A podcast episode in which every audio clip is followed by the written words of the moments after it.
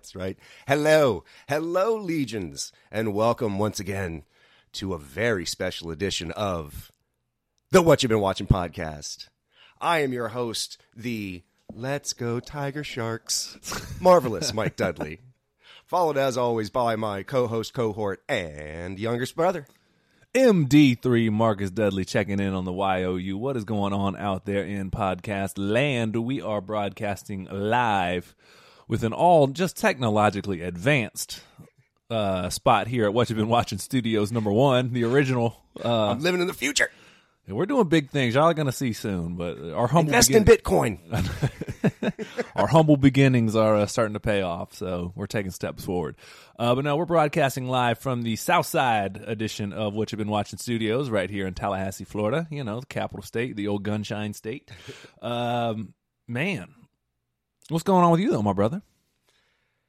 Just been trying to enjoy the days, man. Went to uh, went to the uh, Tallahassee Museum recently. Went saw a bunch of animals, so that was cool. They got the the old school like farmhouse set up with you know the old uh, caboose trailer back there. They got uh, dogs, chickens, Bears, rhinos, bears, rhinos, and shit. No, no rhinos. Uh, but yeah, bear like just basically all the wildlife that you would find uh, in Florida. They have them confined into cages for our well enclosed areas for our uh, educational and viewing pleasure. Yeah, what was the? Spe- they always have a special guest animal. Did they have one there? Or Yeah, they had cranes actually. oh, really? Yeah, yeah, like Huh. African ibises and uh, I want to say like Philippine storks or something or cranes or something like that. Yeah, It's kind of dope though. yeah, yeah. Elegant creatures.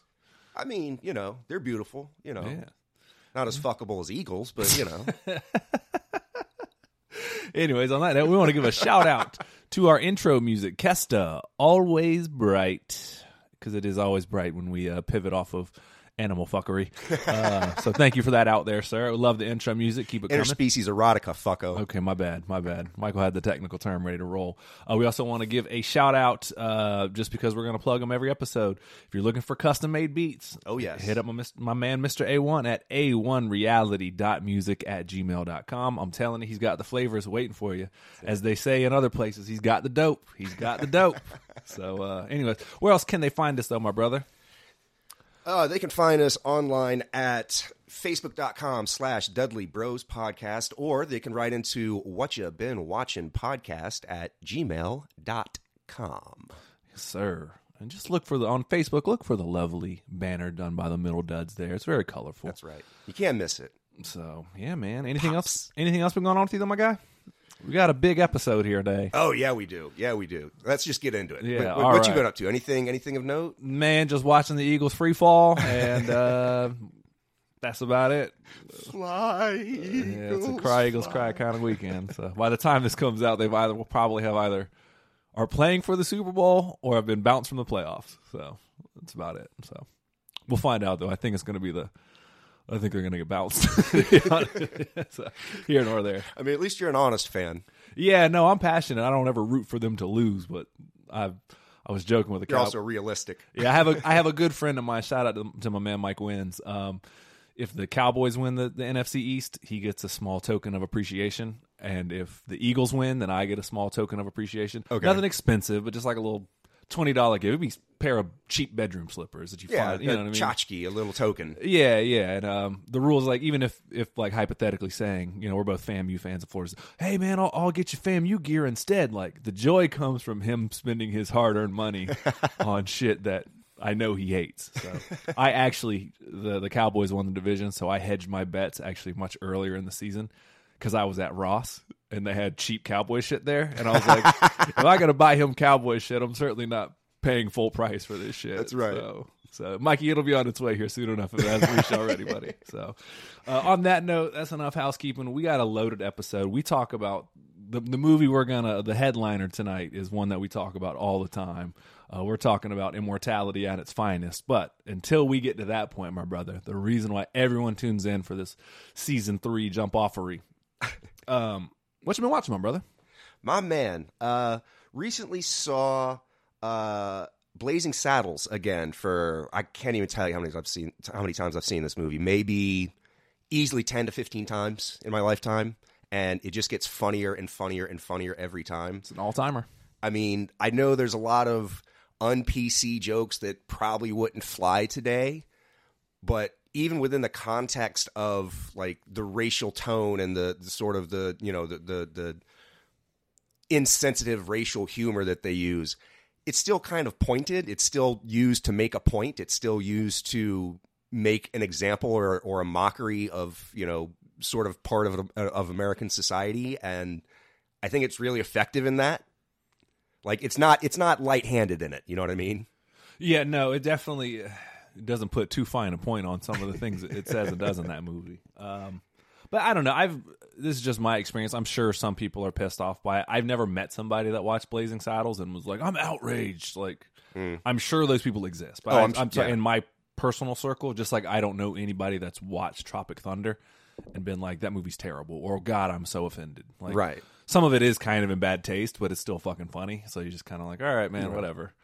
And even then, there's there's lots of little things within the within the movie that, even besides all the all the racially charged stuff, and you know, it's just little thing like the the cowboys sitting around the campfire and they're all eating beans, and they just start rising up and they have like a concert of fucking farts and burps and shit like that. So Uh. I love the line. The first time I ever saw that movie was um, when we first got cable. Mm-hmm. Um, it was on a Comedy Central at like eleven in the after in the morning on like a. I'm sure the censored version. Yeah, it was, but uh, it was still the uh, the line where he Gene Wilder asks him. So he goes, "You see this hand? Right. steady as a rock." And he goes, "You see this? I shoot with this one." And his hand flutters up from underneath the desk. It's such a good joke. his delivery's so deadpan because it's supposed to be like the stern, earnest cowboy stare down kind of right. thing, and he just throws it oh, directly Oh, to the Gene, wind. Gene Wilder is a genius of physical comedy. I love when they first get introduced, like when Black Bart wakes up the Waco kid or the Cisco kid in, like he, he brought him in for drunkenness the night before. He wakes up and Gene Wilder's rubbing his head and he goes, uh. and Bart walks in. He goes, "Are we alive?" And he takes a look at him and he goes, "That depends. Are we black?" Well, yes, we are. Okay, then we're awake, but we're very confused.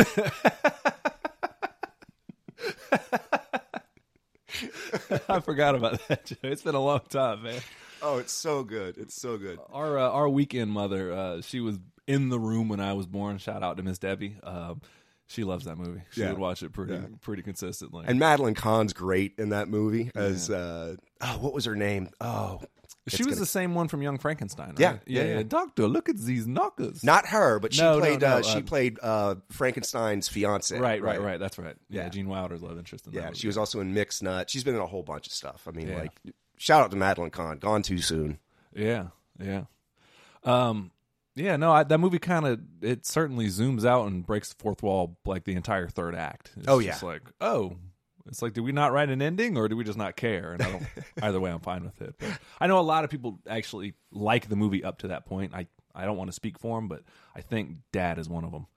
Or I think he's like, I love that movie up till the third act, and it, just Ah. kinda, it gets just way out there, and it just kind of it's like, all right, I yeah, they're running through Hollywood. And, Yeah, yeah. I mean, whatever. It's it's Mel Brooks doing you know Mel Brooks stuff. whatever he wants. Yeah, yeah. Why are we doing this? I don't know because it's funny. I got really high and it came to me. you Yeah, know? yeah, I don't know. He's still sharp, man. The last Yeah, interview I is. saw him, he was like 91, and he was still quick with it, man. Yeah, I love watching interviews with him. He's he's very quick witted and like has all the best stories from Hollywood that you would never like never hear from anybody else. And Yeah, he he's a- just he doesn't give a fuck, so he's just free to tell them. He's a legend. It's like you can't. What are you gonna say to him? You try to cancel Mel Brooks? Like, like, oh, okay, You're fucking 45 years too late, dude. What are you, Meshuggah? Him and Don Rickles in any interview have the best way of just flipping whatever question you ask them into them making fun of you, the interviewer, with like a certain level of humility about it too. Being like, Bless what your am heart. I You- gonna say? Bless your heart. You're trying so hard. yeah, just ripping motherfuckers apart, man. So no, I love Blazing Saddles, so I need to sit down and watch it again. So, uh, what else you got on it? Or? Let's see. Oh, I'm going to give Blazing Saddles uh no stinking badges. My review wouldn't be too far off, so I'm gonna roll that one. It's rare that we give a, a no for something. Usually, it's a quantitative amount. So, Right. well done there. So, I think that's what you've been watching first for a positive review to get a nothing. so, well done. See, See? I'm good at this. I'm Like getting the- better. The part-time WBW historian over here. Let's see. After that, I saw. Uh, By the way, this new setup I can adjust now. Man, I know y'all can't see it, but goddamn, we have mic arms finally, and it's like Michael's sitting comfortably on the couch. I'm sitting comfortably over here. I can move around a little bit and bring it to me. So hopefully, you don't screw up the sound quality too much and blow people's eardrums out. But all right. we'll, figure fix it it in post. Yeah. or not. Fuck you. Or it's a free whatever. podcast. Yeah. Which please send your, uh, your your thoughts and your money or support whatever you want. Hit us up at what you've been watching podcast at gmail.com. Hey. Uh, okay. Uh, after that, I saw Transformers: Rise of the Beasts. Now I've heard about these Transformer movies started getting good again after Bumblebee. Would you? I have Agree. not seen Bumblebee. I will say that I watched the first three Transformers movie. Well, and I ended up walking, turning off the third one once they hit the third act because it was three hours long, and I just didn't give a, crap anymore. Yeah. Like I was like, oh my god, this movie is still going, and I have no idea what's going on. So I turned it off like right when the third act kicked in, and have never seen it since. Uh, they're not great. Rise of the Beast, also not great, but I was at least highly entertained. Were you entertained because you were high? Well, I mean, am, I- am I awake? Then yeah, Fair enough. leave me alone. I live in a womb of reefer. right. Don't do drugs, kids. Or with moderation. I don't know. Do what you Just want. do the right drugs. Yeah, just be be smart out there. no, I um I saw one and I one I enjoyed for what it is. Um, I was like, oh shit, we get a Transformers movie. Like, I'm all on board. You know, it's kind of like Ninja Turtles. I'm gonna watch it. Right. And then I saw two, and I thought two was already like, this has gone on long enough. And I remember I saw parts of three one time because it was on FX or some shit, and I just The problem with those movies, zoned out. And then by four or five, I was just done. By the, the time they brought Mark Wahlberg in, I was like, I'm out. I think we have a transformer. I think we got a Transformer. The problem with those movies is it just devolves into one big CGI clusterfuck. Yes. and I have no idea what's happening on screen because they all kind of look the same. They all kind of sound the same. They all like it's just a big muddled mess of movement. And I mean, we've talked about this before. Like, if you're filming an action sequence, you need to have the audience needs to understand blow by blow what's happening. I forget what robot I'm rooting for. It- yeah. In the movements, I'm like, oh, was that a good thing that he just got punched? Or Right. I can't. I because they're. It got to the point they were transforming as they were jumping and diving and sh- and I didn't. There was never like true to form, and their colors just kind of became so blended together. It was like I don't know which robot I'm supposed to be cheering Mm-hmm. Yeah. for right now. Like I knew- Bumblebee was easy to tell because he was smaller than everybody, but by the And time, bright yellow, right? And then by the time they brought in like ancillary characters, I was like, I don't fucking know. yeah, yeah. Which one is this? Whipjack, Slipjack, Jack Slips? Who is this? Yeah, no, I'm with you. But I heard they uh, they're starting to come back a little bit because I know people uh, I- that I do like the say- franchise that like the the newer take on it. They're like it's calmed down, it's a little more coherent. I, I will say I, I, I did like Rise of the Beasts. Um, it I think because they they limited themselves in terms of the number of Transformers and Terrorcons that they used, so it wasn't just eighty different robots all fighting. It was a limited. I think it was maybe ten or twelve of them all together, and even then. Some of them show up and then disappear, and you never see them again, or like they're they're just sort of ancillary characters, so they're not really on screen fighting and all that stuff. Um, so I think that really helped it. It's a, it's it was shot a lot better in terms of the fights weren't so muddled and and and just giant shapes moving and and blobs of machinery that are indistinguishable like the characters to their credit actually all kind of had individualistic looks. Well at least the good guys did. Um the the villains sort of had that like faceless you know Right. robotic feature but um yeah so it it did improve on the things that really bugged me about the original series. So i got to give them credit on that you still have to be really deep into transformer lore to sort of understand what's going on and who all these people are like fortunately i watched it with you know glenn who knows every character ever made from what series and which episode it was and Yeah, shout out to Glenn. different He is- variations. Yeah, he's the so- keeper of stuff like that. Yeah. I was- remember the cartoon back in the day of um, uh, Primal Wars or whatever. What was it? Uh, Animal War? Beast Wars. Beast Wars. Yeah, yeah, Sorry, Animal Wars. Jeez. Um, yeah, no, I I watched it because it was on Toonami, and it was, Yeah. I, I dug it. So, but I just I also like the 1986 cartoon or whatever. But that was the best one. I mean, the movie's the best yeah, one. the movie's the best one. But yeah, I watched some of that on uh, Toonami, and I dug it. The Beast Wars or whatever. Mhm. So I kind of wasn't exactly my cup of tea, but you know, Okay, sorry. Uh, yeah, like I said, it's it's highly entertain entertaining, but unless you're a completionist or like that's kind of your groove, it, there's not going to be a whole lot of substance there for you. did they bring on the beasts too little, too late? You think? Because they still do well overseas. Oh, oh, I'm sure. Yeah, yeah, yeah. It's it's a very uh, it's a very uh, international market for sure. It's like the Meg. so I'm going to give that uh, three and a half energons. Fair enough. I like three and a half, uh, doling out too for personal reasons. so yeah, well, cool. So yeah, I mean that kind of covers it for me right now. What what about you, brother? What you been watching?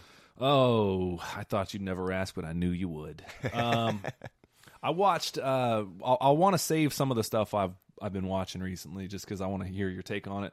Okay. But watched a little bit of Blue Beetle. I'll get into that. I actually kind of enjoyed that one. Um, but I did watch. Um, I watched his YouTube special first, and then I doubled down and watched his Netflix special. Um, Shane Gillis. I've seen him on podcasts and other things, Oh, and I found him to be very funny.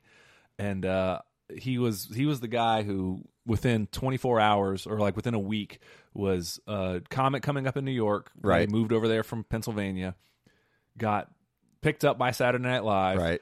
Found out he said a very racially charged word on a sketch that he made on his own like YouTube page Right. or whatever with his buddy Keeves or whatever, and then got fired from SNL all within one week. Yeah. And then never even made the cast. So like got got cast, got the announcement three days later, was like Lorne Mike was like, Hey, what are we gonna do about this? He kinda wrote an apology and by then he was already kind of torn to parts. Yeah. So um But they were kind of just calling for his. I mean, not I say they like the internet and sort of like the cultural shift was calling for his head at that Oh, point. absolutely, especially in the city of New York too. Yeah. I mean, um, but uh, he had a he had a hell of a bounce back though. I think he is uh, this special. It's called Beautiful Dogs. Yeah.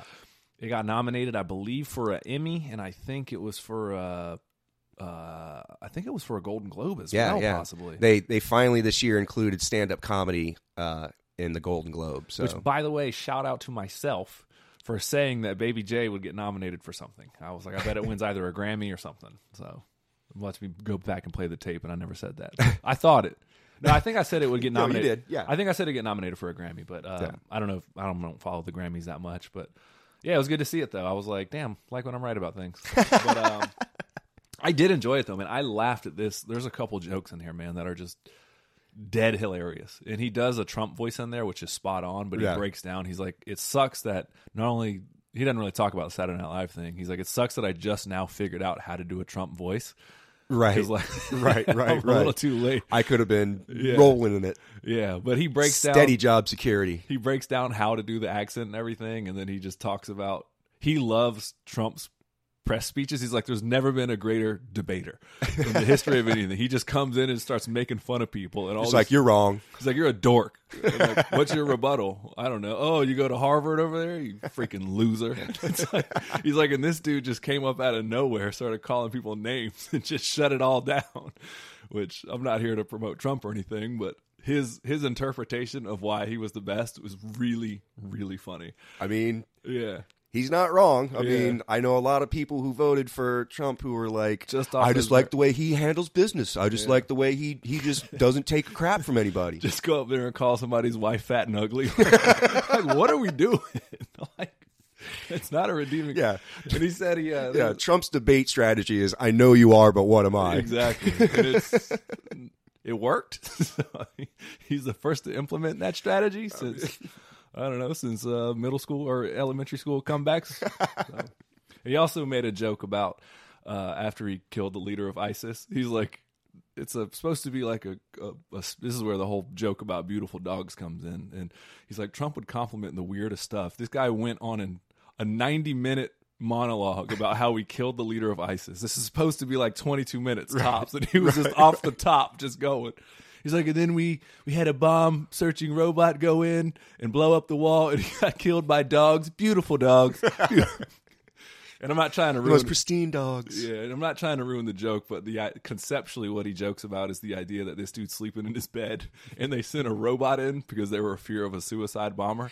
So this dude has a robot blow up his wall, and the last thing he sees, he gets mauled to death by dogs. and Trump's just going on like calling this dude a baby and a crybaby, and like you should have seen how much he was crying. Like, it's like it's the most terrible way to die ever. And the leader of the free world is just going on and on about it. Like it's terrible. So, Oh, man. I'm I'm not trying to spoil his jokes for him, but we haven't seen it by now. Right. been It's not necessarily the joke itself that's funny. It's the it's the conceptualization of it all. Yeah. His delivery is way better than mine, but Yeah. it's how he got to the title "Beautiful Dogs" is very funny, and he talks funny. about other things besides that, and it's not a, a pro Trump thing. So it's it's just him speaking his opinion, which I'm always here for. Yeah. So um, I dug it a lot. I, I laughed a lot. I'm not going to sit here and lie. Um, That's cool. I mean, essentially, that's all you want from a all comedy wanted, special. man. So he he gained a a a more uh, ravenous fan. I wouldn't say ravenous, but a uh, I, he added to his fan club with me. I'm, I'm on Okay. the lookout for things Shane Gillis now. I'd seen him on other podcasts. You know, I, I frequent the comedy podcast scene and see him pop up, and he was always, you know, he he did what I wanted him to do as a guest. You know, you show up, you make some jokes, you Yeah. you know. He does have a little. Like, it's a very acerbic, like I don't know what that word means, Michael. like like almost. Uh, it it's almost like a he has like a like a bully comedy style. Like Oh, he yeah. like he bullies you into the joke. You know what I mean? Yeah, that's a good way to put it, actually. Yeah. yeah. Yeah, he says "dude" a lot too, which I always like. Like, "Dude, it's not like that at all, dude." I like people that say "dude." Uh, yeah. So what do you give it? I would rate it. Ooh, I don't have a reference to the show, so I'm just going to give it um seven thousand lightsabers. I don't know. Okay. I couldn't think of a reference that quickly. you know the grading scale here, Michael. It could be seven thousand out of something.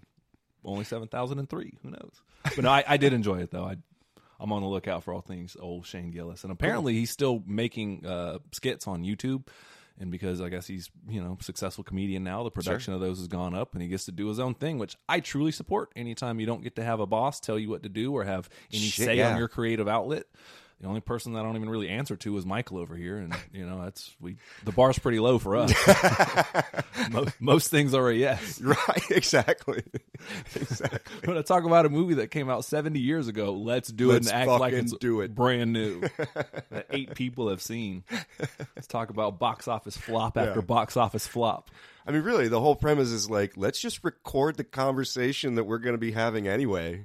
pretty much. so, um, I won't talk about the next movie, but uh, Angie's son came into town over the holidays. I forgot to mention. And, Uh-huh. um, he saw Silence of the Lambs for the first time. Oh my god! Yeah, he wasn't as reactionary as I thought, but it was still cool to see him. The scene where he escapes from his pen or whatever. Oh yeah, Uh, where he strings the guy up and yeah, and all that. He was like, "What the?" So, that's cool. and I made him watch the uh, the Goodbye Horse. I was like, "Why?" Because he was playing on his phone, which I get. You're at the house. That's Right. why you don't go to a movie theater. Right, right, I was right. like, "What? You got to watch this part though." And I'm not. I try to not ever be the person that's like, hey, "Watch this, watch this." Right, right. Smacking him in the face. Like, Yeah. you're gonna miss it. You're gonna miss it. I was like, "You're missing the best part." he, looks, he looks up and Buffalo Bill is tucking just then. He goes, "What the hell is this?" That is the best part of the movie. It is. It's like it's, the most revealing about the character for sure. Of Buffalo Bill, For sure. Like in the physical sense and where he's at mentally. So yeah. Plus, we all do it. Plus that movie's just great. um, take a shot every time he doesn't blink. Ooh, goodness. Yeah, I know, right? No, you won't. um, the other movie I watched though, and we've I think I've mentioned it. This is my favorite of the ones I've seen. I don't think I've seen them all, but this is my favorite Martin Scorsese movie. Ooh, Casino, man. I like it better Oh, than man. Goodfellas personally. really? I do. I do. Why is that? Just a little bit more slick, a little bit Nah, more. man, just because fucking Ray Liotta snitches at the end, bro. fucking Joe Pesci takes a bat to the brains, and yeah, that, that whole scene at the very end is graphic. But I don't know, I just like Casino better for some reason. And I realized, like, I always thought she was good in that movie, but she won an Oscar for it, so I can't give her the underrated performance of the week. Right. But Sharon Stone really is incredible in that movie. Oh yeah, dude. like just Oh, her. is, is that sli- is that the one where? uh she keeps hooking up with James Woods behind Robert De Niro's back. Yeah, but he Yeah. but he accuses Joe Pesci. He's like, "Did you fuck my wife?" No, he finds out pretty quickly, and he's like, "If if that's who I think it is, then we're all in a lot of trouble." Uh huh. Okay. And just the whole situation in Las Vegas just becomes unraveled because the bosses back, uh, you know, I'm quoting the movie now. The bosses back home don't go for that kind of shit, Right. So messing with each other's wives and stuff. So, but it's she's so good in that movie, just the way that you you feel for her in a weird way because she is trapped because she was promised certain things by Ace, and all he Sure. asked was, but. She also signed up to a contract that she knew she wasn't going to fulfill. She knew that she wasn't ready to be anything for this guy. Not that you know, even Ace said that, like, well, I don't love you. He's like, well, the love comes. It comes with respect as long Right. as we respect each other. right, right, right. So she knew that it was a business move, and he did too. But she just wanted more, and he was retracting more, and you know, Business deal falls apart, yeah, right? Yeah. She still has her vices, and she's not willing to let that go. And yeah, she did.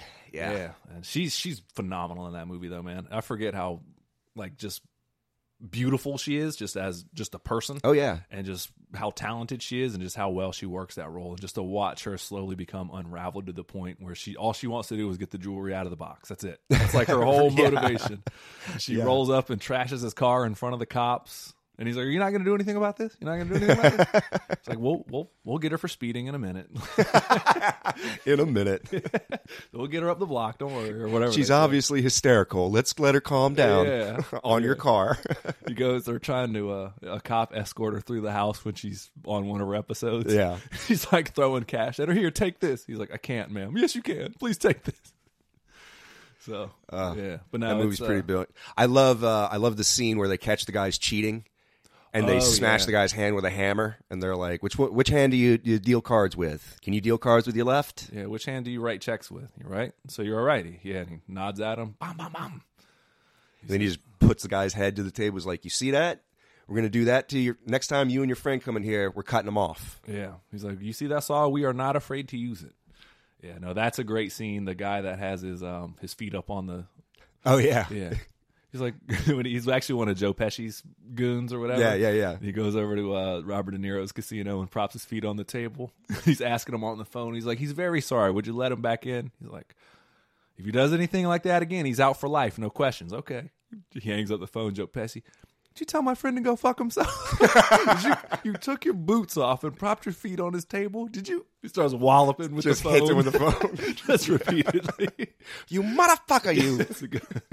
A My favorite line, and Joe Pesci is also. I like him better in this movie because he's just Oh, he's A a, maniac. He's, He's a wild maniac. man. That dude is a rabid fucking dog. I can't say. I mean, I know I'm try, we're trying not to swear as much on the podcast, but you can't talk casino and not. Right. But he's like, oh, he, he goes to Ace's house after the, the FBI starts to pinch him or whatever, and the one of his Ace uh, Robert De Niro's having a meeting with one of the bankers that Joe Pesci knows, and he's like, I think uh, I think I want my money. He's asking about why his money's frozen. And He's like, you know, you know what this is. You're gonna have to take a loss. You know, you can't do the things you do and not expect to take a loss. He says, I think I want my money back.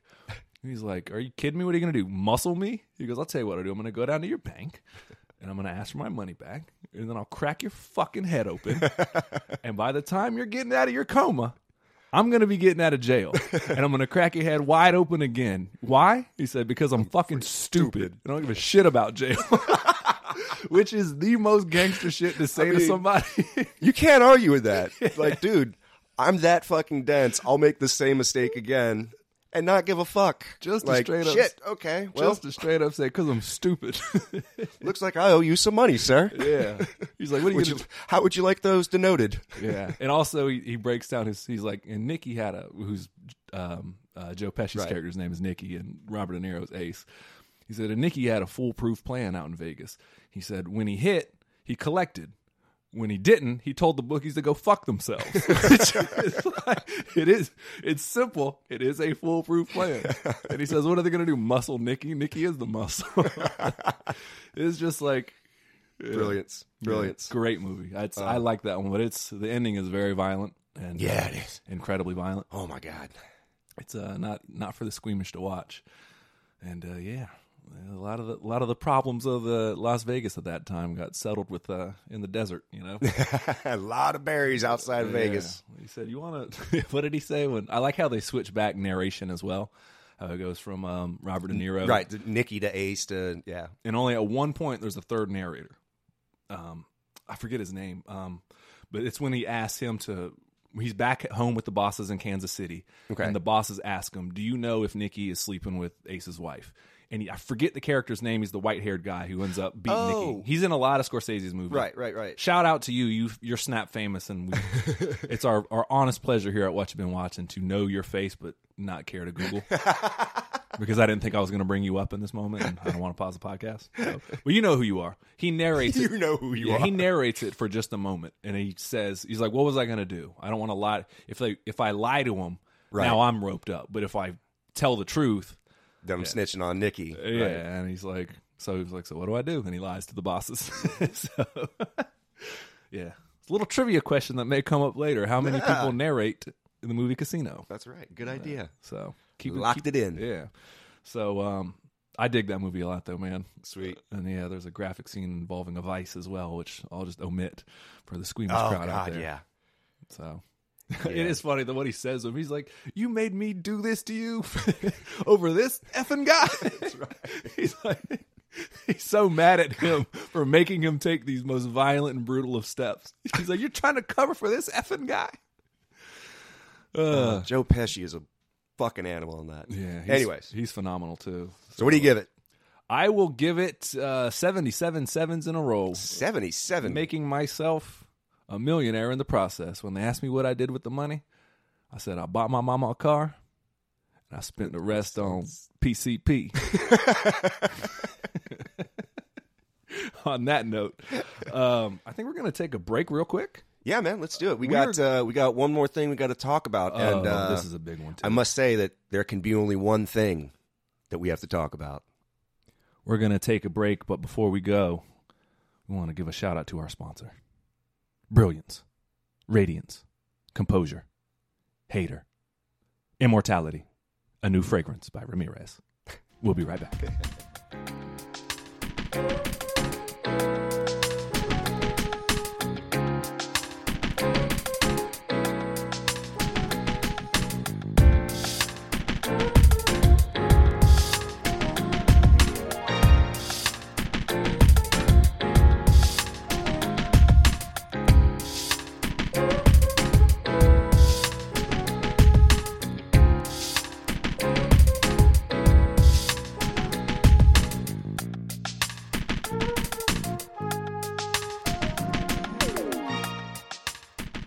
Hey, just a real quick note. We do need to address why we were having that break. A thunderstorm rolled in. We're going to do our best to edit around it, but if you hear rumblings in the background, that's why. Yeah, uh, the quickening is happening Ah!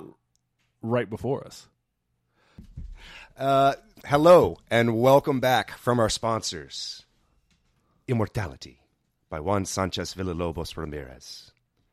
When you want to smell like an Egyptian Spaniard with a Scottish accent, accept nothing less. Immortality. Shout out to the Godfather for pitching us that. He, uh, he he did something wonderful, and he hit us up on the Facebook Messenger and slid in our DMs Ooh. and just sent us a picture of uh, Sean Connery dressed as Ramirez. We'll, we'll, we'll talk about how fly he looks here in a little bit. I might make it the image for this episode, quite Yeah, frankly. it's, it's it's fly. He's got red leather with suede and peacock feathers as a cape. He's got the heaviest eyeshadow out here looking like Prince and whatnot.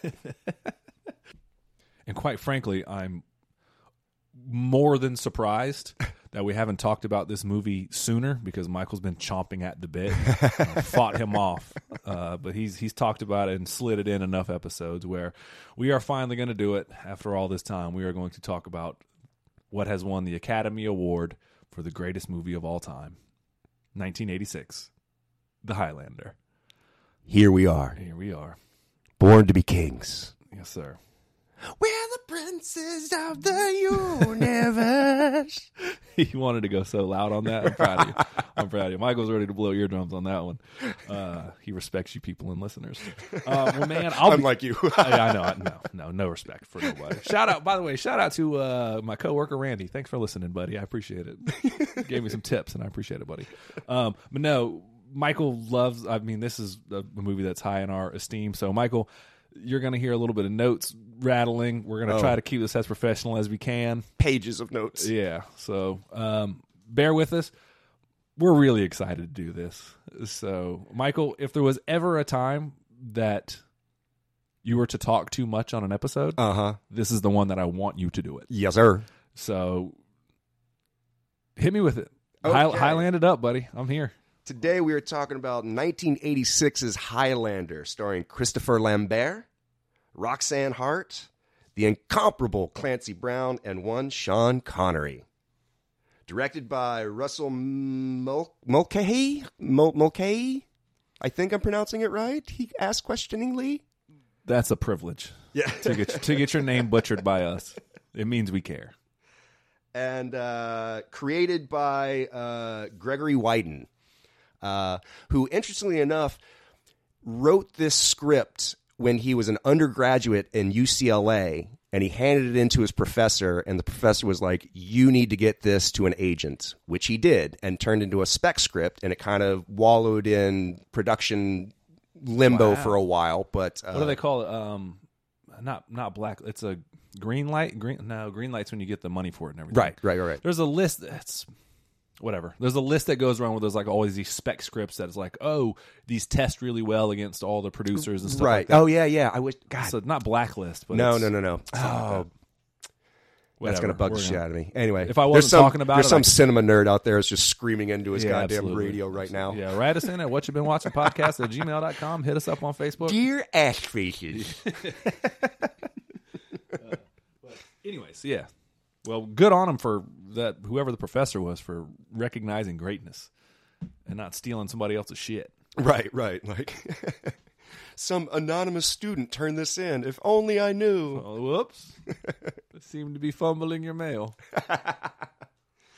Uh, yeah, it came out in 1986 and was underwhelmingly appreciated. I want to say, like, it did okay, but uh, essentially the budget for the movie was like 19 and a half million, and it made.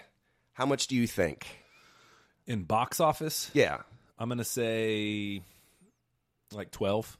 Ooh, good guess. 12.8. Damn, I'm so good at box office shit. 12.8 yeah so not exactly what you would call a success but it did find uh, a, sort of a rejuvenation and a cult following with the you know as vhs tapes became more available and, and sort of the widespread of blockbuster hollywood video movie you know the, the, Right. the video rental places so did really really well enough to where they've sort of released various various versions of of the movie periodically like once every like 5 to 10 years there'll there'll be a new box set of of the Highlander you know with updated HD or or new soundtrack or not new soundtrack but like remastered soundtrack uh behind the scenes you know various things that were released only in Holland or only in in Germany or whatever. Um and it's done pretty well. It's it's spawned multiple movies we'll get into those Will we? Oh, oh yes, we will. Yes, Damn, I, I signed up to to talk about Highlander one, and Michael's had to shoehorn in a bunch of you stuff. can't talk I'm about joking. Highlander one without talking about. I about think you can. the failures of Highlander two and sort of where it went from there. I think you can. I just don't think you're willing to. no, I'm not. but it's all good. This is your platform, buddy. If only we had a play. Michael's like thought or sat around thinking like, if only I had a platform to just talk everything I want to about Highlander. Oh wait, I do have a platform. you might as well just queue up "It's a Kind of Magic" because we're just going to put ahead, this buddy. shit in. Go ahead. Uh, yeah, so it, it spawned a, a lot a lot of movies with diminishing returns. Uh, a, two different television series, an anime series, animated movies, a couple of different video games. So it's a pretty lucrative uh, franchise, and there's been it, it again. It's the the reboot uh, rights have sort of been in limbo for a long time, but it looks like we finally might have some thrust on that coming up here in the next year. Allegedly, Henry Cavill is set to reboot the movie, so we'll see how that goes. I've heard such rumors, and I, Yeah. think, I believe this one. Usually, it's just kind of there's certain things that oh they're doing another Friday movie. It's like I'll believe it when I see it. Right, right, right. But it, there's enough facts and and and not just mere speculation to back that up. Like Right. it, it, by all intents and purposes, they haven't started filming yet, but it looks like they're moving forward pretty rapidly at this point. Hell so, yeah, hell yeah.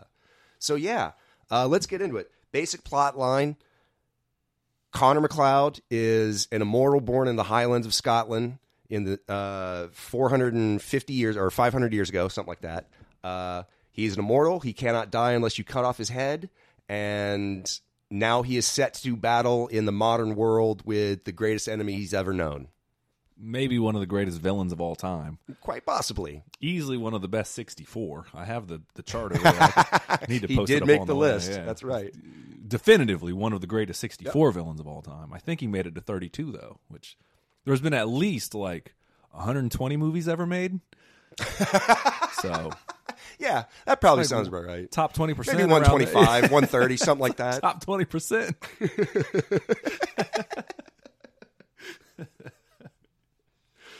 Uh, yeah. So basically, it was it was created by this guy Gregory Widen, who wrote it as a spec script or, or as a basically as an assignment at UCLA, um, and he was influenced by two things. He took a trip to Scotland and.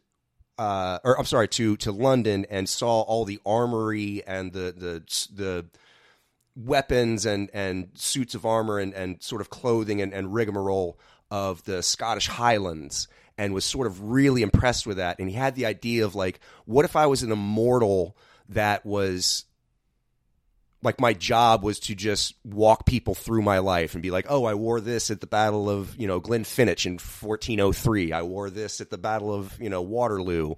You know, so basically just giving tourists a, a, a tour of his life. Like, what if Elvis was walking you through Graceland or something like that? That's kind of cool actually. Yeah. But then Uh, he's like filled in the blanks of but how do I get there kind of thing. well, the other thing that influenced him was he saw a movie by Ridley Scott called The Duelists. Ah. Uh, uh, it came out in 1977, I believe. Let me see. Yeah, 1977, and it takes place during the Napoleonic Wars. And basically, it's the story of two officers on opposite sides of the war. Uh, Harvey Keitel and Keith Carradine is the other guy. And so basically, they have a series of duels that last over several decades of their life, and and they the, the the duel is is always sort of intervened or sort of there's always some like dusty finish to it to where like there's not a clear winner and so they keep finding ways and uh, uh, reasons to to reignite the duel over like But decades it's always of their life. on on sight as the kids say. Basically, all yeah, on yeah. They come strapped, ready to clap. So it's like if the prestige wasn't filled with a bunch of pussy magicians. Anyways, sorry. That's an inside joke. so yeah, that's sort of a brief history of the how we got to the making of the movie. So I just want to know, like, I love this movie personally. It was a huge part of my life growing up because I think I've said this before. It just it hit the right spot when I was really into a how movies were made. Like I, I was finally starting to recognize like what makes a good movie and why i like the things i like. And also like i was really into swords and arthurian legends and you, You, know did you were really into Excalibur and shit like that? yeah yeah yeah, time, yeah which also is a great movie. Go watch that Yeah. if you have three and a half hours. By the way, this this podcast, if we had the time to, we probably could have cut and edited because we've brought up you have brought up the Highlander probably in two minute segments over I don't know. It's probably made its way into fifteen episodes. oh at least So there's probably 30 minutes that you have heard at one point that we're going to talk about. So bear with us for all you you diehard fans that have listened to every episode. Thank you first off, and secondly, bear with us. We're this is we're assimilating and uh uh what is what's the word I'm looking for? Collecting all Highlander info into right, one place right, now. right, right. Compiling. Yeah, Yeah. compiling. That was the word I was you looking go. for. Yeah, yeah. Do you mean the Dudley brothers are going to repeat a conversation that they've had 16 times before? Oh yes, um, but no. Um, I know you were really into it, and I've mentioned this. The reason I even said what I just said is because I know I've I've said this on the podcast before. Um, you were the father to my game on a lot of things when I was young. I, I told the story about when we were playing on the playground. No matter what we were playing, it was my best friend at the time was this kid Seth Hubbard, Seth Rico, and um, I would always sing like Highlander. The TV show was out, and so I have no rivals. I have. I would always sing that to like get us hype because we didn't know any other like hype music like that or the FSU war chant, which just looked stupid. Uh, so like I don't know. I was it was we would go and we weren't even playing Highlander. We were playing something else. We'd be like, oh, we need ant music, and we're like, I don't know a song. And be like, do the do the one song. I'm like, all right, so I'd sing it a lot. Say the line, Bart. Yeah, Say the line. exactly. So, um, I, I mean, I always dug it. I always thought it was really cool lore. I mean, I think it's a really cool. Um, you call it a franchise. Just the intellectual property itself is Mm-hmm. is very cool and it's original. Um, Now, did, did you get into the television series first and then the movie, or Yes. or what was the progress? it there? was TV show first with Okay. uh, Duncan MacLeod. yeah, yeah. Adrian Paul, yeah. yeah, yeah. That was that was it first, and then I I remember you. I, I was pretty young. I mean, the movie came out in '86. I was born in '86. Right, right, right. So, um, I mean, of course, you whatever. We all get into stuff retroactively at some point. Yeah, I mean that's I mean. That's why I'm into the Temptations. Like it's Yeah. still good today. They're classics for a reason. For sure. you Yeah, yeah, yeah. Like everyone wants to gatekeep stuff. It's like it's good music. That's why I like Led Zeppelin.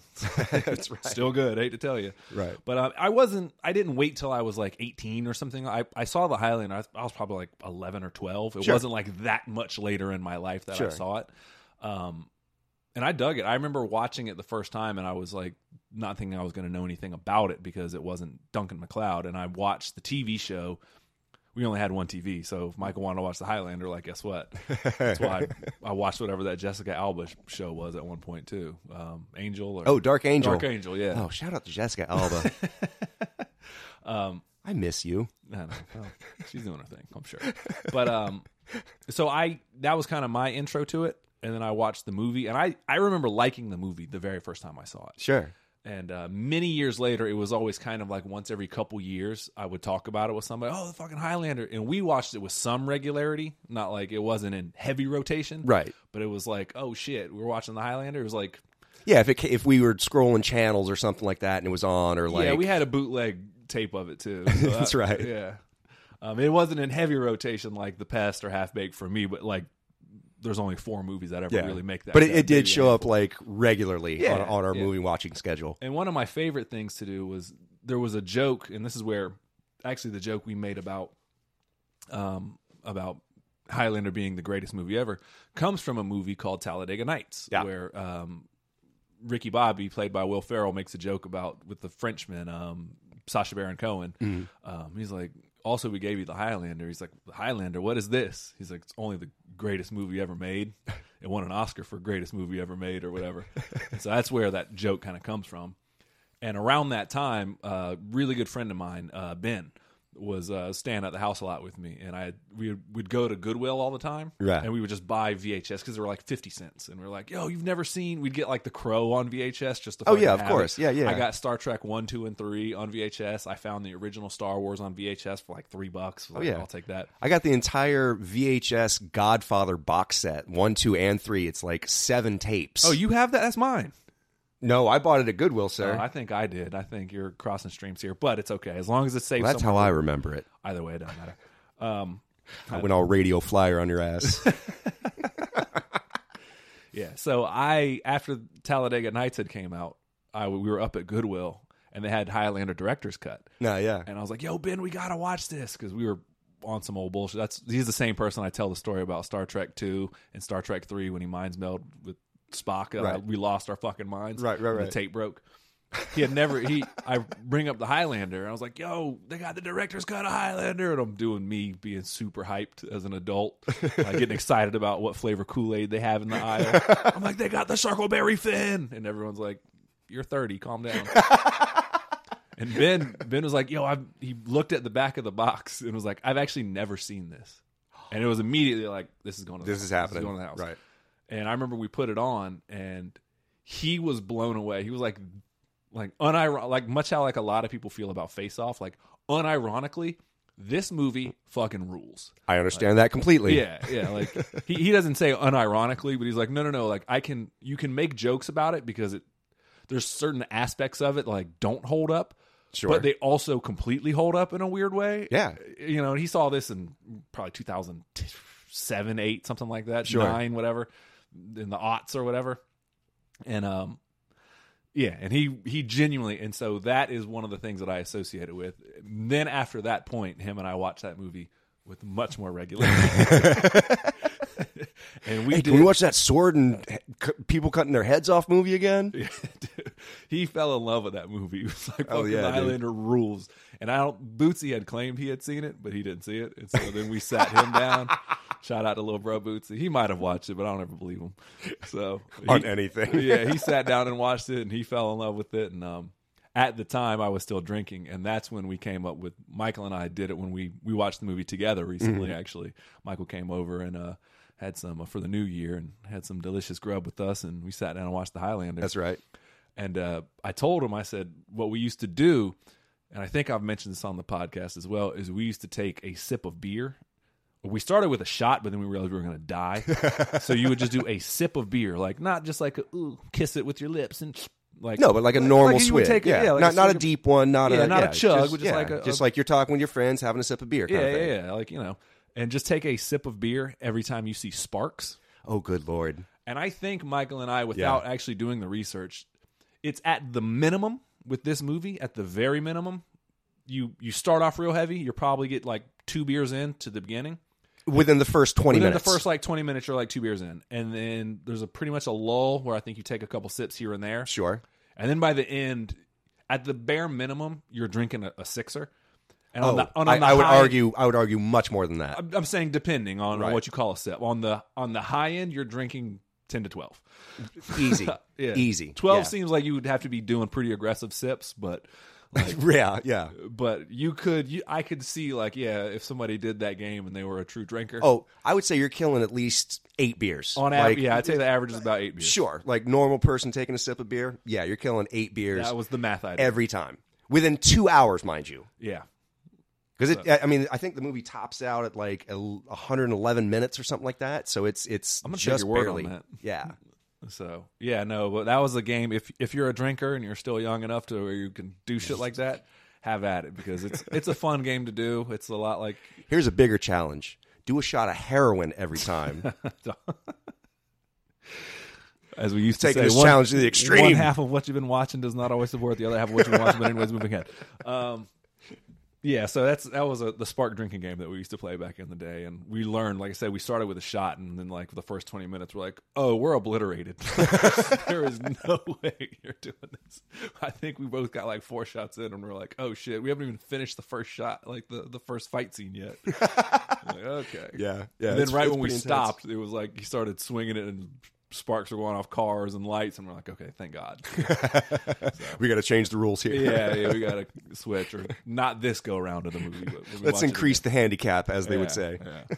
So that's a, a fun game to play. So, um, yeah, but no, I I do dig the movie a lot though. So I'm a big fan of the Highlander. And again, there's, there's a weird aspect of it is it's really it's not trying to be, but it's still really campy. It doesn't have that great of CGI even for when it came out. Oh, no, Like, no, no. It serves its purpose. It doesn't necessarily take you out of the film, but there's parts of it that don't hold up. But it still somehow holds together like fucking glue. It's like an old reliable Cadillac. You're like, once you pump that gas enough time and it gets running, once you pump that gas enough times and you hear it turn over, you're you're riding, man. So Yeah, exactly, exactly. Yeah, yeah, yeah. yeah, There's for all that it lacks, and you can kind of tell where. And just, I read an interview where Clancy Brown kind of talked about this. How like when he signed on, he thought the script was brilliant. He was trying to make the best movie possible, and then during the whole process, the producers kept cutting corners and you know trying to save costs and stuff like that. And so he kind of consider, considers it that like the actors were doing their best to make the best movie and the producers were doing their best to make a cheap movie and so there is admittedly a lot of that like you can kind of tell where they cut corners where I wouldn't even call it CGI. I think they actually just hand animated onto like like when the quickening happens, you know, like like when they finally cut off when the immortals meet and they cut off one of their heads and then there's this huge surge of power and like electricity and and and energy flowing out of their decapitated head and into the other guy like it literally looks like they drew on the film, you know, like it's it's very hand animated. You can see wires when uh, Christopher Lambert, which I don't know. Do we ever explain the how it works? Oh no, we never. Yeah, let. I'm glad you asked Yeah, it- well, first off, they don't do they don't do a great job of explaining it, but like the basic premise of it, you we don't have to necessarily get into how the quickening works unless you want to, but just like what is the premise of it? Is ultimately there's a bunch of immortals running around, and so immo- so the premise of Highlander is is that there are immortals that walk among us. Again, the only way that they can be killed, and they state in the movie, is that they have to be killed by another immortal. They have to have their head cut off. Other than that, they can regenerate. They can survive almost anything. Like I said, anything other than like cuts to the, Decapitation. or or as shown in the movie, injuries to the neck or throat or you know head area. So um, they let's see what else can they do? They can sense other immortals. They they get sort of a they don't really discuss what it is in the in the movie. Like in the movie, they just sort of do that long stare off thing, and they, the the camera sort of pans out to to sort of show that they're feeling something. In the television series, they sort of explain that it's a, a feeling of nausea, headache, dizziness. Like like you you can sort of they can feel other immortals around them. They may not be able to pinpoint them, Right. But it sort of makes it harder for one immortal to sneak up on another one and like cut their head off in the dark of night or something like that. right? Isn't it also like there's some kind of cosmic draw to one another? Like Yes, yes. So part of they call it the quickening, which is basically the game that they play in in terms of there can be only one. So at some point, all the immortals feel a draw to a, a in the movie they say a faraway land. It turns out to be New York City, where they're all going to meet and fight to have one one final winner, and he will inherit the prize, which is all power, you know, omniscience, whatever. Like, one with nature's spirit. He's like, I know everything. right, I am everything. I can feel everything at once. As they again, as they, they expand on it in the television series to where it's sort of you can influence the mind of others, you can sort of feel emotions of others, you can uh, but also part of the prize is that you can finally uh, age, you're, you you you you become mortal, and you can have children, which is one thing that immortals can't do. Oh damn. I didn't know that. That's the other thing I was going to say in this movie is they don't really explain any of that. And I know they they touch on it. they don't do a good enough. I know that the lore gets deeper in the TV show because they had more time to explain it. Sure. Like I also understand that like in the TV show and other movies, the more immortals that you have killed as an immortal, like the more powerful you are. So Right, if you right. have like thirteen thousand killed, and Right. the other person has like five hundred, then you are like faster, powerful, stronger, past- better. yeah, right? Yeah, yeah, like, it's- exactly. yeah. And and also like within the television series, they also expand on you. Once you cut off another mortal's head, you also not only absorb their power, like their strength, but you also tend to to tend to receive their memories, their knowledge, and parts of their personality. So if somebody spent fi- you know five hundred years learning how to make clay pottery, now all of a sudden you're a whiz at making clay, clay pottery. You know, Yeah, So- they definitely don't talk about that in the movie. No, no, no. They don't it- really even talk. They just they mention the gift, and they're like, "It's the gift, and it's it's the quickening." And then you're, I'm in tune with the animals and the birds. And, basically Ramirez just tells Connor that you you absorb their strength and power. Yeah. So and, and that's that's the only line that they mention about what you actually receive once you cut off another immortal's head. yeah, which we'll talk about Ramirez, but Oh, we can just get into it. Yeah, Let's yeah. go. I mean, so yeah, Haggis, what is this? Sounds revolting. Sean. There's a also. I'm not trying. I want to give credit because we've made the joke on here a bunch. Um, there's a joke in Rick and Morty where uh, Rick brings up the Highlander, uh-huh. and he he mentions Sean Connery, who's obviously a famed Scotsman. Very the, Scottish. the most famous of Scotsmen, probably to ever, you know, you know, him, William Wallace, uh, No. Jerry Butler. whatever. but um, famed Scotsman here nor there, and uh, at one point he, he the, the joke in Rick and Morty is he goes he plays an an Egyptian Spaniard who speaks like a Scotsman, and they do nothing about his Nope. accent. They don't even Nope. address it, and so that's where that it's a thousand percent true what they say in that cartoon. they don't they don't address it. You're just like, oh yeah, he's an Egyptian Spaniard who also has a Japanese sword, Which with also- a Scottish accent. Which also Okay. it's it's Christopher Lambert, who by the way spoke about six words of English before he started the movie. oh really? Oh yeah, he literally three months before, uh, three months before they started filming, he went to go work on his sword work and his Scottish accent, and that was it. And like, so they have a, I think he's Belgian or French or something like that. Uh, His stories. I remember you read it at one point. Like he It's was born in in New York, but he lived in like they moved to Belgium or France when he was like six months old, and then he grew up there, spoke no English whatsoever, and the director literally saw a picture of him in a French film. I think it was uh, Greystoke, The Legend of Tarzan, Lord of the Apes. He spoke no English and was like, "That's my dude, who I want to That's play my Scottish hero." That's what I'm talking about. Don't let anybody deter your dream, man. Goddamn No, not once.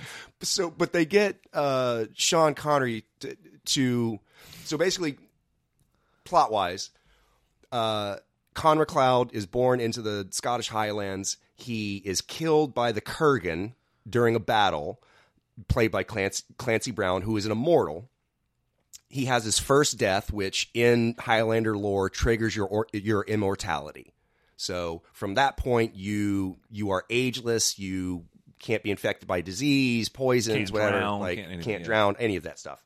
Heal quickly, whatever, whatever. Unless they cut off your head. Uh, he is thrown out by his Scottish clan because he revives from death, and they he's the call devil. yeah, it's the devil's work Yeah. uh, thrown out by his clan. He meets uh, Juan Ramirez, played by Sean Connery, who tells him the rules of the game. You know, here's the rules. You're, you're an immortal. You got to cut off people's heads. You can't fight on holy grounds. You know, there can be only one, whatever, whatever, whatever.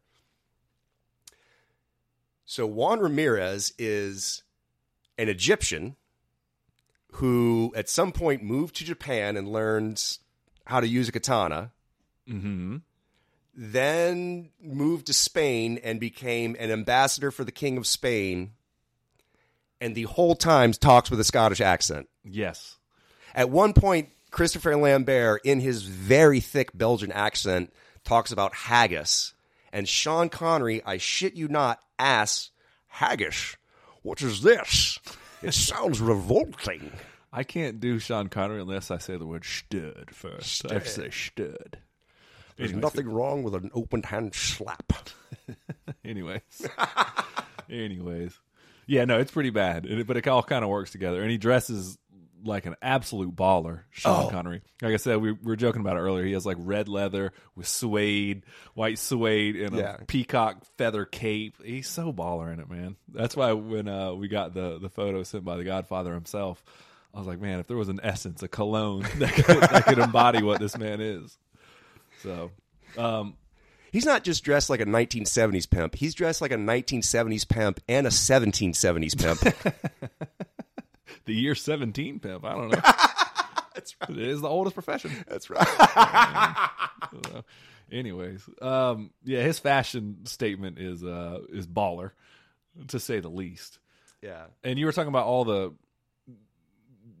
To, tou- uh, excuse me to touch on a couple things earlier you had said that like the actors were trying to make it a quality movie and the direct and the uh, producers were trying to cut corners Sure.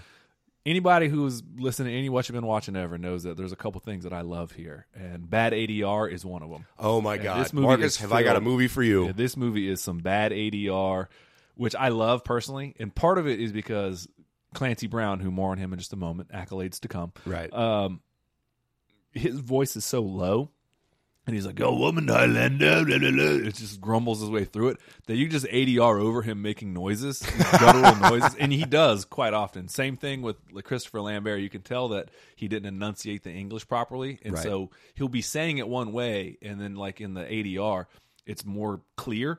But you can look at the camera or what what he's doing on camera. Like, there's no way that he enunciated. Oh like yeah, that. you, you can tell that on screen he's talking in a normal voice, and then the ADR is he's talking in a low whisper, trying to sound mysterious. Yeah, like everyone talks in this guttural, like very close to this. Yeah, and it's like there's no way that got picked up. There's just there's no way. It's not possible. Yeah. Even- except for on the very final shot when he zooms in and he's like, "There can be only one," because he's like right next to the camera. Oh, because they had a microphone literally shoved up underneath his throat. Yeah. yeah. And I also love how every time that they use like the swords clanging, it's the exact same sound every single time, They recorded like five sword sounds, and they like, use them ad nauseum. Yep, same thing with the sparks explosion. It's the same. So it's like three. They pulled the trigger on it three times, and that was like, all right, we got it. loop it, loop it, loop it. Right. If metal hits metal, it's the same as a sword hitting a car, as a sword would another Right. sword. a hit is the same thing as a block is the same thing as Yep. like well, what does it sound like when a sewer grate falls i don't know like two swords Two clanging swords together clanging. right, right. Yeah. i mean What happens when a headlight blows out on a car? Oh, the same thing as an overhead light in a hospital. Like, same oh, thing Whatever. same thing yeah Cool, yeah cool. So, but I, again, I say all of these things. As much negative as I can say, there is no negative about this movie. oh This the movie, rules. fucking rules. the movie man. is awesome uh let's see what else can we talk about we talk about uh I let's can, see I can talk about one of the things that I actually genuinely appreciate about the movie. sure go ahead All right. Um, they could have made this movie fucking super bummer and turned it into um, what's his name, Connor, Connor MacLeod. yes Yeah, Connor. That's uh, played by Christopher Lambert. Yep. Because he's immortal. There's a line that Sean Connery as Ramirez says, you know, about like he after he dies, he gets he he gets kicked out of his village and he finds another woman to love. And, Right. Um, he uh, Connor MacLeod is told by Ramirez like. You know you're going to outgrow them. You know that you're Right. like save yourself the heartache. I've done this a thousand times, whatever. right right right And actually, they could have turned this movie into a super fucking bummer, um, but they didn't. And I- you don't you don't see the entirety of his entire lifetime, so you sh- you got to assume that there was some lonely periods in there. sure But like Christopher Lambert as the Highlander, as the Immortal, doesn't shy away from love. And they really No, they no. could have done this thing where he was just a loner and like, oh, I just have to push everyone away because I'm attracted to you. Or he could have been some user and this and that and the third, which um I just see her sneak. welcome to bearcast we're gonna do bearcast again But they do a good job of. I know it's kind of a cliche thing, but the whole idea of like better to have loved than lost than to never have loved at all right situation. yeah, that you're you're not wrong in that. And one of one of the things I thought about, um, like Connor, sort of has like a, a, a joie de vivre. Like he he he really does have a love of life. Like he's into art, he's into antiques, he's into like he didn't he he didn't cut off humanity like Clancy Brown's Kurgan did. You know, like Oh, yeah. like the Kurgan, his main focus is the prize and becoming the one, and so people are transactional to him. I, and we see that in the scene where he like gets the hooker. You know, like whereas Connor is free to love and and sort of explore relationships to the Kurgan, women are just they're inconsequential. They're Right. they're just objects to be used, thrown away, whatever. Yeah. Like I mean, with what he does to Connor's, you know, wife Heather, you know, when Right. when he first meets Ramirez and takes his head, you know, Right, right. Um, I just I like the fact that they lean into that, and he could have been a fucking kind of annoying character. It was like. I, I I can't, I can't, and he doesn't. But he doesn't come across like a playboy either. You know, No, he, no, no, he no. does kind of have that debonair. Like, who is this guy? Sure, he does the one thing that I hate that the show True Blood does, which I've made a, a joke about. Uh-huh. If you've been ar- alive that long and you still broke. Right, right, right, exactly. Go walk in the sun. Yeah, he at least had a plan. Yeah, yeah, yeah, yeah. and like he he has you know he's a what is he an auctioneer and a uh, Antique stealer. Antiques, yeah, yeah, yeah, yeah, yeah. um, but yeah, no, I like the fact that they lean into the idea that this guy is still willing to love and appreciate humanity and isn't like, oh, it's a gift and a curse. It's like, man, like he's not out here just throwing Wang around, but he's also not afraid to love. Right, So, right. And I, the, this is something that you and I talked about a little bit. Uh, like Connor basically has the idea that he has the rest of his life to mourn his lost you know the, the people that he's loved and lost, but he only has their life to love them. You know, like like Perfectly said. Say that again. Connor has the rest of his life, the rest of his immortal life to mourn the people that he's lost. He only has their life to love them. So he actually sees time as something precious, as something like that is constantly taking away for everyone else that he knows. Which which is kind of interesting because in the movie Clancy Brown's Kurgan has this like almost he's he's almost like a cackling villain, like he's so over the top villainous that it's almost cliche, you know? It is a little bit, but it still kind of like works. he, he dips his toe in the water, you yeah, know. yeah. But his original idea was he wanted the Kurgan to be somebody that is just so defeated by loss and so defeated by like everything around me fades away that he had just given up.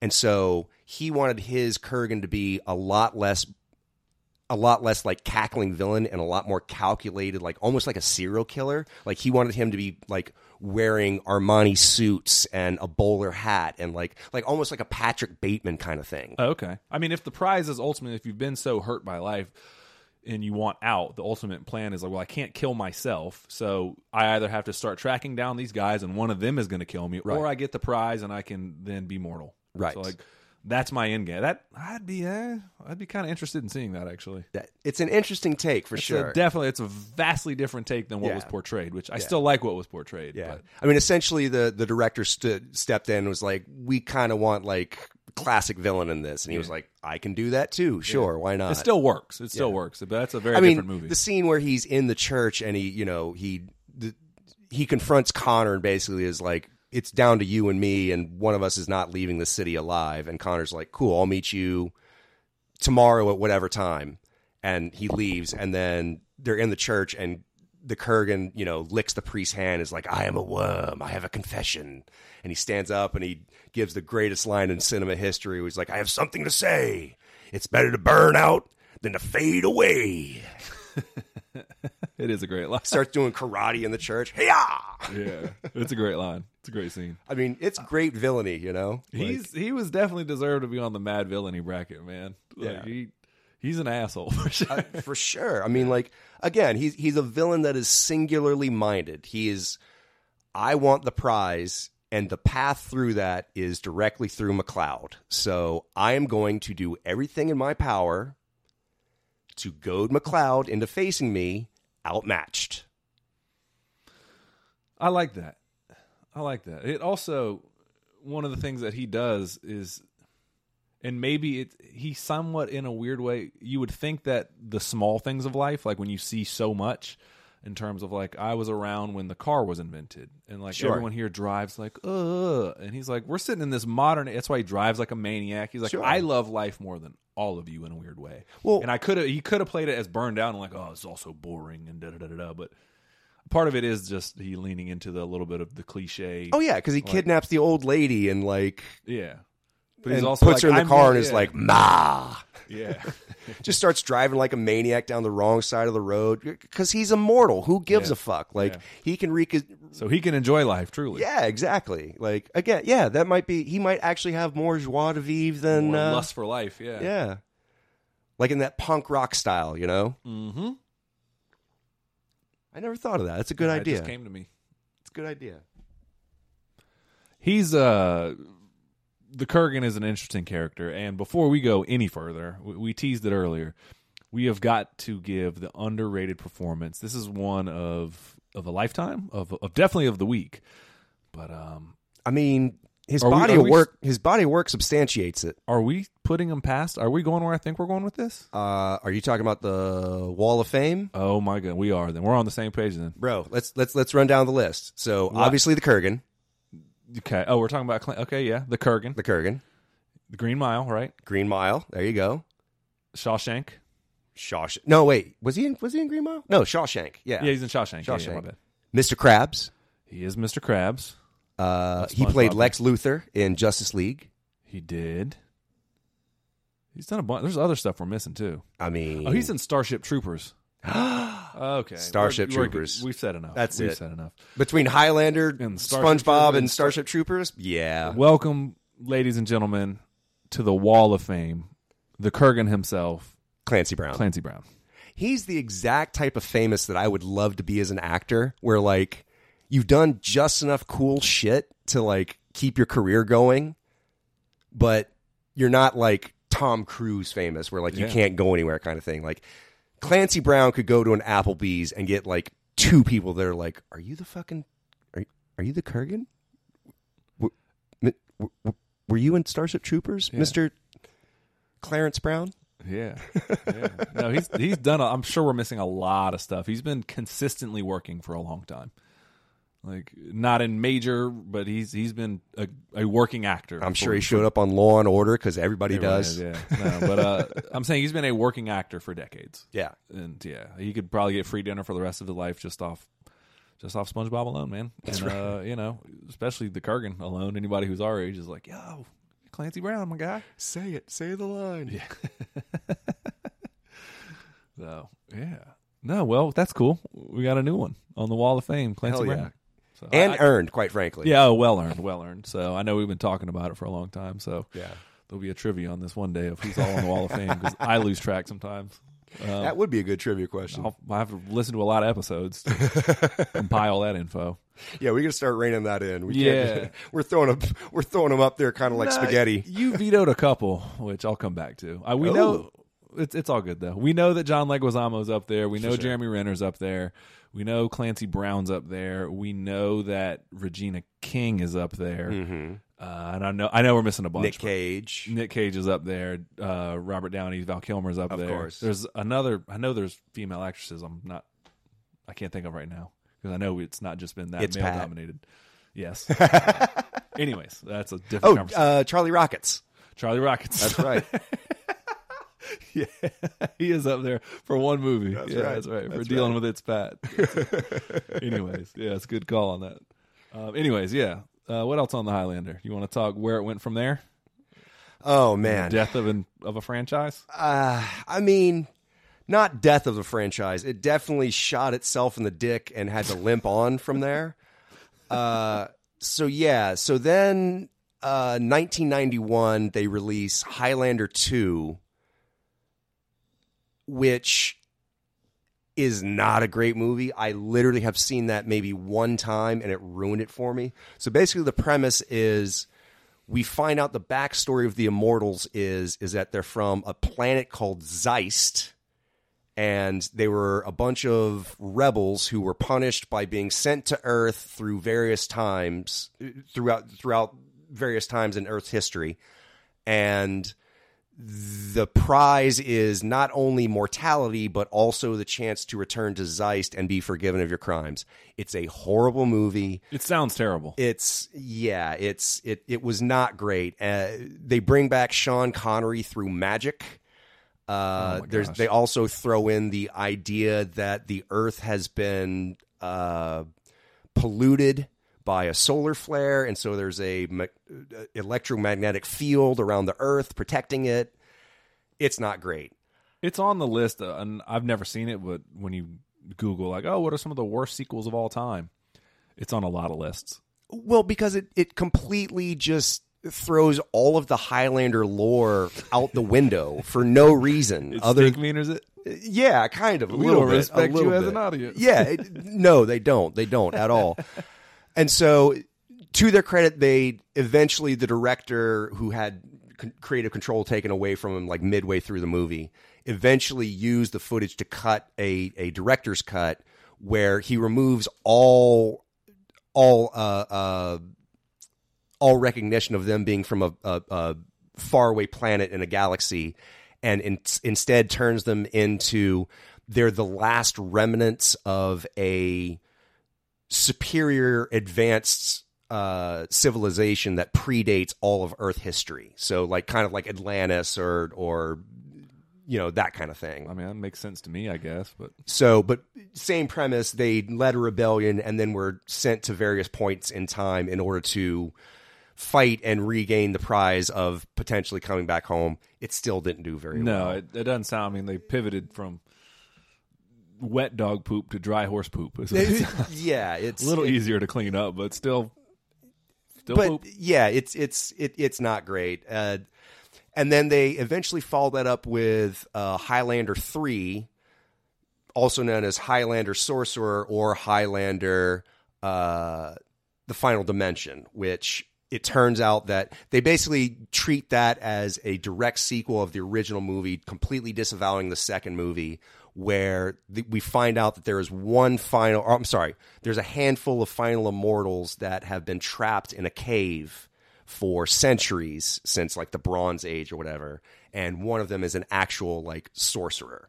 Oh snap! So played by Mario Van Peebles, Shout out to Mario Van Peebles. who is I don't even need to see this movie. Yeah. Underrated performance of the week. Second one. of of the two, if if you're going to watch a Highlander sequel, probably this one's the one to watch. I would probably disavow. Uh, let's see, what was it? Was uh, Highlander 2 The Quickening.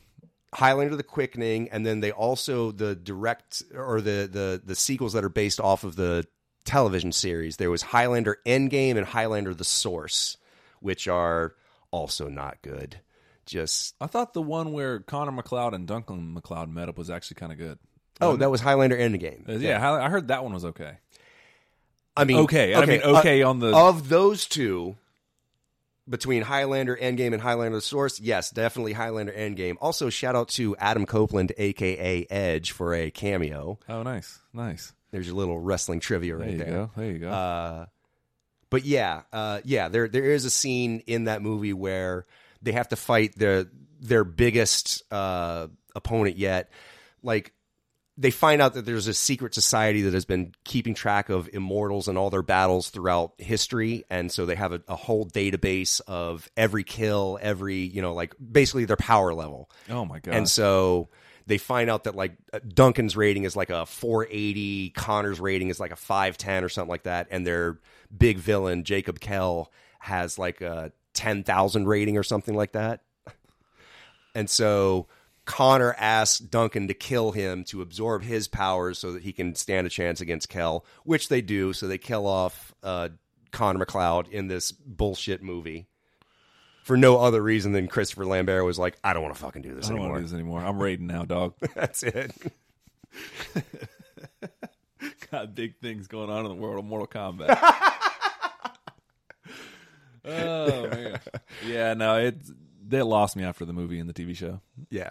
'Cause Like I, said, I remember enjoying the TV show for what it was. I mean, I was young, so I didn't like my opinion of what was good and bad. It was just kind of like, oh, Michael watches it, and it was cool. Like again, the premise always hooked me of the Highlander. I always thought like again the like oh, there's this drawing to fight each other, and only immortals can kill each other, and you have to cut off their heads. I was like, that's kind of dope. So, Yeah, yeah, yeah. And they and they do sort of expand on sort of the legacy and the lore of Highlander, albeit a little bit kind of fast and loose with the rules. yeah, I was about to uh, say. but, but there's it, it does a good job of of giving what you giving what you want in terms of like every episode there was always you know the initial battle where we find out who the villain is there's always you know duncan macleod who figures out who the or you know plays the scooby-doo trying to figure out who's trying to kill him this you know this episode they tend to throw in a flashback at some point where you know they did do that a lot. yeah, where where Duncan learns some sort of life lesson that's going to help him out later in the episode, and then they have you know the final battle with where he eventually wins, or maybe there's a dusty finish leading up to a two parter or or a villain to be returning later or something Right. like that. So. In terms of it's very formulaic, but it does give you what you want in terms of I want to see some swords, I want to see a love scene, I want to see a little bit of like period piece where they put Adrian Paul in a really bad wig. and uh, let's move on from there. Uh, yeah, they probably did. Yeah. Oh, Like, yeah. Oh, he's Australian in this one. You're like, no, he's not. You put him in a straw hat. Don't you lie to me? I'm Australian now. Oh man. Well, what else you got? Any other Highlander factoids or? I mean, I got factoids. So, or let's just, I mean, like I said, this is your Highlander platform, so yeah. So, let's see. What else can I talk about here? Let's see. We talked about the prize, the gathering, the lore. Let's see. most people are like, I don't care. right. Guess what? If you're a Highlander fan, though, we're giving it to you this episode. So, just a few like basic trivia facts and just th- you know things in research that I found really interesting. Uh, originally, they considered Kurt Russell and Mickey Rourke for the role. But they Of- thought that they were too well known in the American audiences in terms of they thought that like people wouldn't be able to like focus off like, oh, that's Kurt Russell. Possibly. It also sounds like the producers being like, let's be more cost efficient. Yeah, also probably that. Although yeah. probably if if the director had his sight on on dude um, um, Christopher Lindbergh. yeah. he probably had to fight for that then, being like, no, that's the guy I want. That's what I see in my mind. Da, da, da, da, da. And the producers probably like, oh, well, we're trying to actually make money. Right, right. let's So you want to bring in some Belgian no name They're like, we'll give you Sean on a script from no somebody nobody's heard of, right? Yeah, from a director that did music videos. yeah. They're like, let's get uh, Sean Connery then. yes, exactly, exactly. And he was by far the highest paid actor in that film by I- like I a doubt- wide I margin. don't doubt it for a second. a wide margin. Uh, so the original title uh, for the spec script was called The Secret Clan, but when they first started shooting, it was called The Dark Knight. Really, No shit, sir. man. Can you imagine if they had if he had claimed that one already? That may be like the darkest night. That's fun. I didn't know that. That's interesting. yeah, yeah, yeah, yeah. Was it that was like Blue Harvest kind of thing? That Yes, called it that? exactly, like- exactly. okay. Like during pro, like Blue Harvest, for those that don't know, is what they called Like- Star Wars on set. It was like the code name for it. Sure. Well, that's what they called. I think it was Empire, just to like sort of hide what they were doing. Right, right. This was called uh, the Dark Knight, pretty much up until they did focus groups, and people were like, "We hate the name." Yeah. Um, let's see. After that, oh, so the movie opens with Connor MacLeod at a wrestling match, and he starts getting us. He starts getting the the the, the quickening feeling. He feels that there's another immortal uh, nearby. It, it- so the first opening battle takes place in a, gar- uh, a parking garage at Madison Square Garden. Actually filmed at a parking garage in New Jersey, but substitute for Madison Square Garden. Close enough. So the opening match, just as a piece of trivia, is the Fabulous Freebirds versus Greg Gagne, Jim Brunzel, and the Tonga Kid, who would go on to become Meng in WCW. Michael, your wrestling lore is impressive. All you wrestling fans out there. If you only knew how far I had to dig to find that and like actually review the movie and be like, God damn right, that's a Tonga Kid. Well, there you go. See, hey, look, you're giving a shout out. They put in their work on the movie, and they deserve to be recognized. Even though we butchered almost everybody else's name today, they deserve they deserve clarity because you participate in entertainment that Michael enjoys. Welcome to the ride, Yep, motherfuckers. Oh, well, hell yeah, man. That's about all I got as far as that goes. Uh, unless there's anything you want to talk about, anything you want to bring up. Man, I just want to reiterate that I recommend this movie to anybody at any age, at any time. This movie rules. Yeah. Unironically, um, you can sit there and laugh at it all you want, but I will tell you this: you'll have a good time doing it. And you could pick it apart if you want to, but I think if you just get out of your own way and just take this movie for what it is, it's fucking awesome. I mean, it's swords and sorcery in like the modern age, or I mean, contemporary age. But you know what I'm saying? Like, it's it's how can you not love modern day sword combat? And there's something behind it. Like, it's not just it's not like it's like the remake Mortal Kombat movie where it's just like, well, we're just going to throw people together to fight. Like, they give you a reason as to why these people are the way they are. And really, when you break down to it, it's a really good character study of loss and sort of the passage of time and how it affects us all, except for some. Yeah. Oh, we didn't even talk about the Queen soundtrack either. Which Oh we, my we, we've talked about it on a lot of other episodes, but it's incredible. Yeah, they they actually never released uh, the Highlander as a soundtrack, but Queen did release "It's a Kind of Magic," which is a remastering of all the songs featured in the in the uh, soundtrack or in the movie.